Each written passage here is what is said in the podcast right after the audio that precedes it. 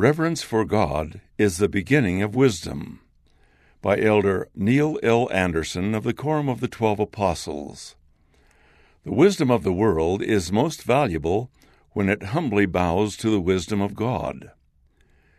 We live in a world of information overload. Perhaps symbolic of this world is the amazing Wikipedia, the world's largest online encyclopedia. To give you its scope, as of 2012, it had over 2.5 billion words in English alone and more than 22 million articles across some 284 languages. There are more than 70 language versions of Wikipedia that have at least 10,000 articles each. There are more than 4 million articles in the English version.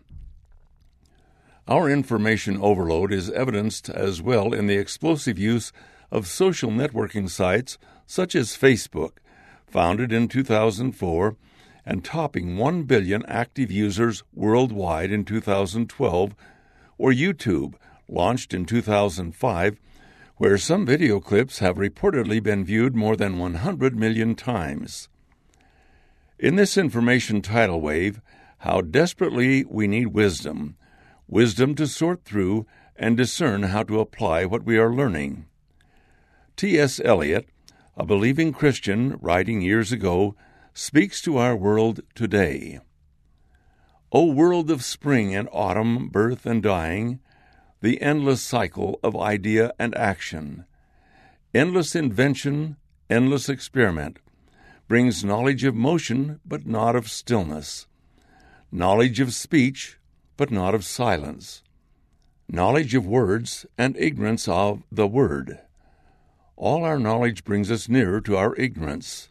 All our ignorance brings us nearer to death. But nearness to death, no nearer to God. Where is the life we have lost in living? Where is the wisdom we have lost in knowledge?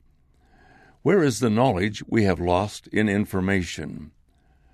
The cycles of heaven in twenty centuries bring us farther from God and nearer to the dust. Where are you on the wisdom scale? Some might relate to the young lady excited about her upcoming marriage, who exclaimed to her parents, Oh, I'm getting married at the end of all my troubles. And her mother whispered to her father, Yes, but she doesn't know at which end. The more I learn about the wisdom of God, the more I believe I am only at the beginning end of wisdom. It humbles me as I realize how much I have to learn. Today, I hope to increase our desire to acquire wisdom and specifically the wisdom of God. The blessings of wisdom. I want to emphasize several principles of wisdom. First, in our age of information and knowledge, we must seek after wisdom. Wisdom is multidimensional and comes in different sizes and colors. Wisdom gained early brings enormous blessings. Wisdom in one area may not be transferable to another. And finally, the wisdom of the world, while in many cases very valuable, is most valuable when it humbly bows to the wisdom of God. The Scriptures describe two types of wisdom the wisdom of the world and the wisdom of God. The wisdom of the world has both a positive and a negative component. In the darkest description, it could be described as a partial truth, mixed with intelligence and manipulation to achieve selfish or evil purposes. An example from the Book of Mormon is the man Amlici. The Scriptures say that a certain man, being called Amlici, he being a very cunning man, yea, a wise man as to the wisdom of the world, drew away much people after him. The Scriptures go on to describe Amlici as a wicked man whose intent was to destroy the church of God. Alma chapter 2, verses 1 through 2 and verse 4. We are not interested in this kind of wisdom. There is another kind of wisdom in the world that is not nearly so sinister. In fact, it is very positive. This wisdom is consciously acquired through study, reflection, observation, and hard work. It is very valuable and helpful in the things we do. To good and decent people, It comes as we experience our mortality. You will remember American author Mark Twain's comment When I was a boy of fourteen, my father was so ignorant I could hardly stand to have the old man around. But when I got to be twenty one, I was astonished at how much he had learned in seven years. If we are observant, if we are thoughtful, time can teach us much.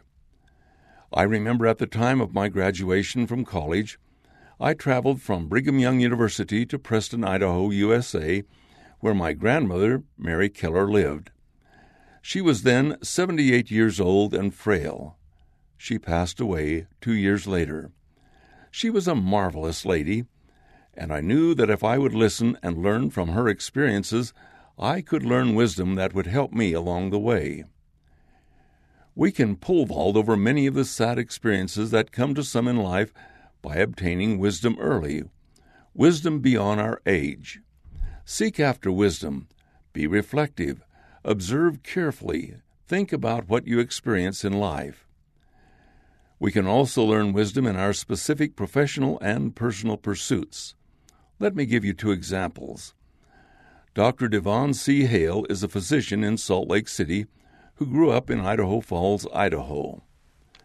I have marveled at his knowledge and his wisdom as it concerns tropical diseases. It is not just Dr. Hale's knowledge, but also his understanding of how to apply that knowledge, sorting through several layers and judging one against the other. It is a blessing to have that kind of medical wisdom for missionaries across the world. A second example when our oldest son began elementary school in our home in Tampa, Florida, USA, we were anxious to meet his kindergarten teacher, Mrs. Judith Graybell. She was a woman in her fifties and had an amazing ability with young children. She knew just how to motivate them, when to praise them, and when to be firm with them. She had the knowledge to teach them, but she had much more we worked hard to get each of our children into her kindergarten classroom. These two people demonstrate selective wisdom in the world. Their wisdom is a help to many and allows them to be successful in their professions. However, we should realize the limitations of this wisdom. The wisdom in one area may not necessarily carry into wisdom in another. For example, I may not want Mrs. Graybill diagnosing tropical diseases, and I may not want Dr. Hale teaching my children's kindergarten class. More important, the wisdom that brings success in the world must be willing to step behind the wisdom of God and not think that it can substitute for it. Remember, all wisdom is not created equal. The psalmist said, The fear of the Lord is the beginning of wisdom. Psalm 111, verse 10. What the scripture means is that a profound reverence for the Lord is the beginning of wisdom. That profound reverence comes because our Heavenly Father has all wisdom and all power, both in heaven and in earth. Mosiah chapter 4 verse 9. His wisdom is perfect. It is pure. It is unselfish. This wisdom, at times, will be opposite the wisdom of the world, meaning the wisdom of God and the wisdom of the world will come in direct conflict one with another. Remember the words of the Lord in Isaiah For my thoughts are not your thoughts, neither are your ways my ways, saith the Lord. For as the heavens are higher than the earth, so are my ways higher than your ways, and my thoughts than your thoughts. Isaiah chapter 55, verses 8 through 9. The wisdom of God will not come to us by entitlement. We must be willing to seek after it. If any of you lack wisdom, let him ask of God that giveth to all men liberally, and upbraideth not, and it shall be given him. James chapter 1 verse 5. The wisdom of God is a spiritual gift. Seek not for riches, but for wisdom. And behold, the mysteries of God shall be unfolded unto you, and then shall you be made rich. Doctrine and Covenants, section 6, verse 7. Seeking for the wisdom of God is always accompanied by obedience to the commandments. Generally, the spiritual gift of wisdom comes step by step as we honestly and diligently seek it. I will give unto the children of men line upon line, precept upon precept. And blessed are those who hearken unto my precepts, for they shall learn wisdom. For unto him that receiveth I will give more. 2 Nephi chapter 28 verse 30. Joseph Smith said this: The things of God are of deep import, and time and experience and careful and ponderous and solemn thoughts can only find them out. There is no instant gratification in seeking for the wisdom of God. Finally, the source of wisdom of God is different from that of the world. The wisdom of God is found in the Scriptures, in the teachings of the prophets, such as during General Conference, and of course in our prayers. See Doctrine and Covenants, section 8, verses 1 through 2. And always, always this wisdom distills upon us with the power of the Holy Ghost. The Apostle Paul said, For what man knoweth the things of a man, save the Spirit of man which is in him? Even so the things of God knoweth no man, but the Spirit of God. Which things also we speak, not in the words which man's wisdom teacheth, but which the Holy Ghost teacheth. 1 Corinthians chapter 2 verses 11 and 13. With the wisdom of God, we see beyond our current circumstances because, as the Scripture says, the Spirit speaketh of things as they really are, and of things as they really will be. Jacob chapter 4 verse 13. The wisdom of God is wisdom worthy of our devoted attention. Wisdom and tithing. Perhaps the most important point is that not all wisdom is created equal. We need to learn that when there is conflict between the wisdom of the world and the wisdom of God, we must yield our will to the wisdom of God. We are the sons and daughters of God. We are spiritual beings on a mortal mission. We, who are devoted to learning the wisdom of the world and the wisdom of God, must not become confused with which wisdom is more important. Let me share an experience from a noble Latter day Saint in Sao Paulo, Brazil. She tells of her struggle between paying her tithing or her tuition. Here are her words The university prohibited the students that were in debt or who had not paid their tuition from taking tests. I remember a time when I faced serious financial difficulties. It was a Thursday when I received my salary.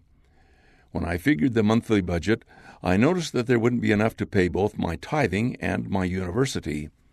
I would have to choose between them. The bi monthly tests would start the following week, and if I didn't take them, I could lose the school year. I felt great agony. My heart ached. Here was a direct conflict between the wisdom of the world and the wisdom of God. Even though you are very good and righteous, you will find in your life, if you are truthful with yourself, that your heart will ache as you feel some of these conflicts coming up before you. I return to her story. First, she paid her tithing on Sunday. The following Monday, she recounted what happened. The working period was ending when my employer approached and gave the last orders of the day. Suddenly he halted and asked, How is your college? She described him as a harsh man and all she could say was, Everything is all right. He then left. Suddenly the secretary entered the room. She said, The employer has just said that from today on, the company is going to pay fully for your college and your books. Before you leave, stop at my desk and inform me of the costs so that tomorrow I can give you the check. If you are perceptive, you will find that you are confronted with these types of tests many times throughout your life. Where will you put your trust? Listen to the Lord's warning directly to us. Oh, the vainness and the frailties and the foolishness of men! When they are learned in the wisdom of the world, they think they are wise, and they hearken not unto the counsel of God. For if they set it aside, supposing they know of themselves the wisdom of the world. Wherefore, their wisdom is foolishness, and it profiteth them not, and they shall perish.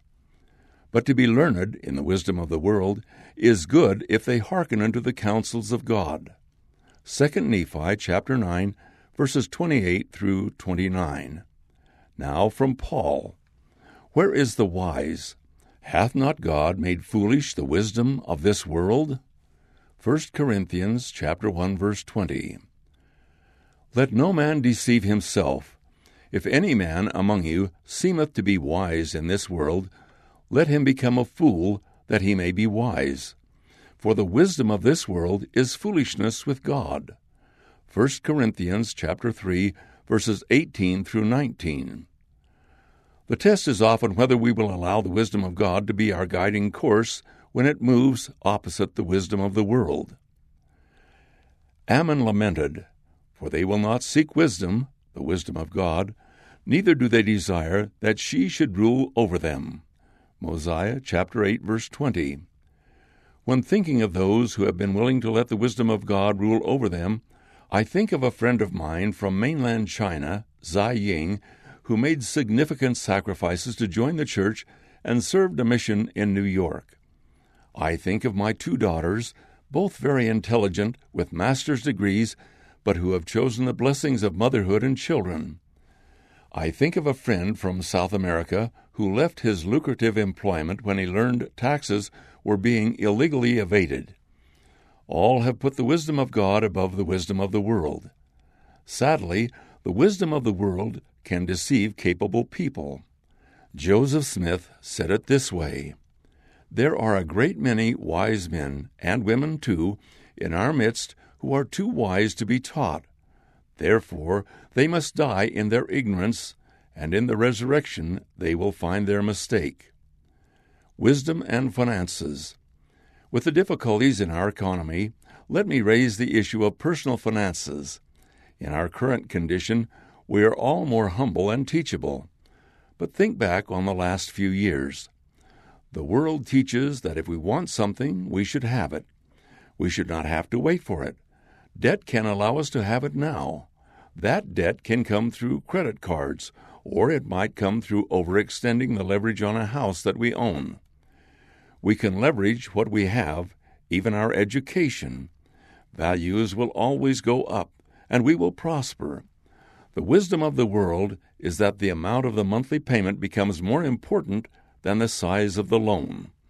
Our obligations are somewhat discretionary, and if all fails, bankruptcy is our last option. Now let's think of the wisdom of God on personal finances. Constantly taught by the prophets, the foundation is self reliance and work. We put money in its proper role by paying an honest tithe and being generous in our offerings.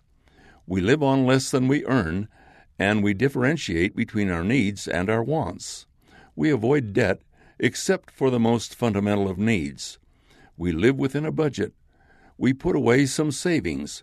We are honest in all our obligations.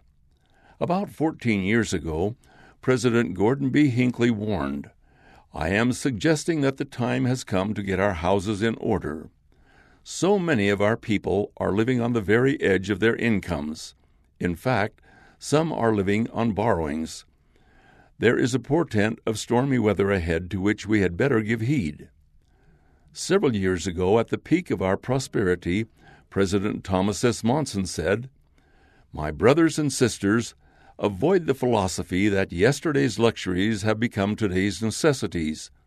They aren't necessities unless we make them so. Many enter into long term debt only to find that changes occur. People become ill or incapacitated. Companies fail or downsize. Jobs are lost. Natural disasters befall us. For many reasons, payments on large amounts of debt can no longer be made. Our debt becomes as a Damocles sword hanging over our heads and threatening to destroy us. I urge you to live within your means. One cannot spend more than one earns and remain solvent. I promise you that you will then be happier than you would be if you were constantly worrying about how to make the next payment on non essential debt. Can you see how the wisdom of God can conflict with the wisdom of the world? The choice was not so obvious when all looked so prosperous. Many members of the church wish they had listened more closely. This is the wisdom of God. I suggest you take some of the issues facing you, put a line down the middle of a piece of paper.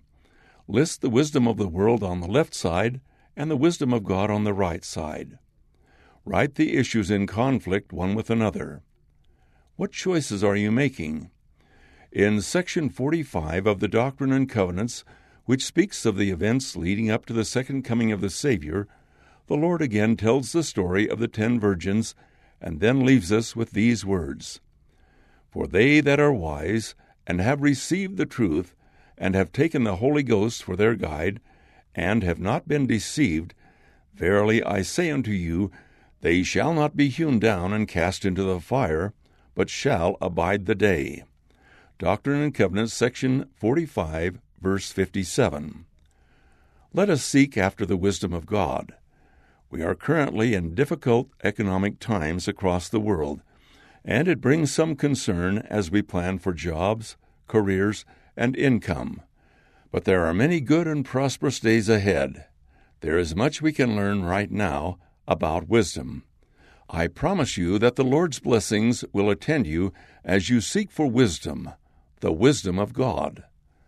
From a commencement address delivered on April 10, 2009, at Brigham Young University, Idaho.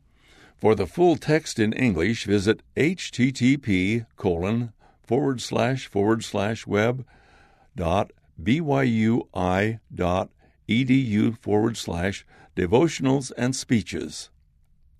End of the article Reverence for God is the Beginning of Wisdom by Elder Neil L. Andersen of the Quorum of the Twelve Apostles.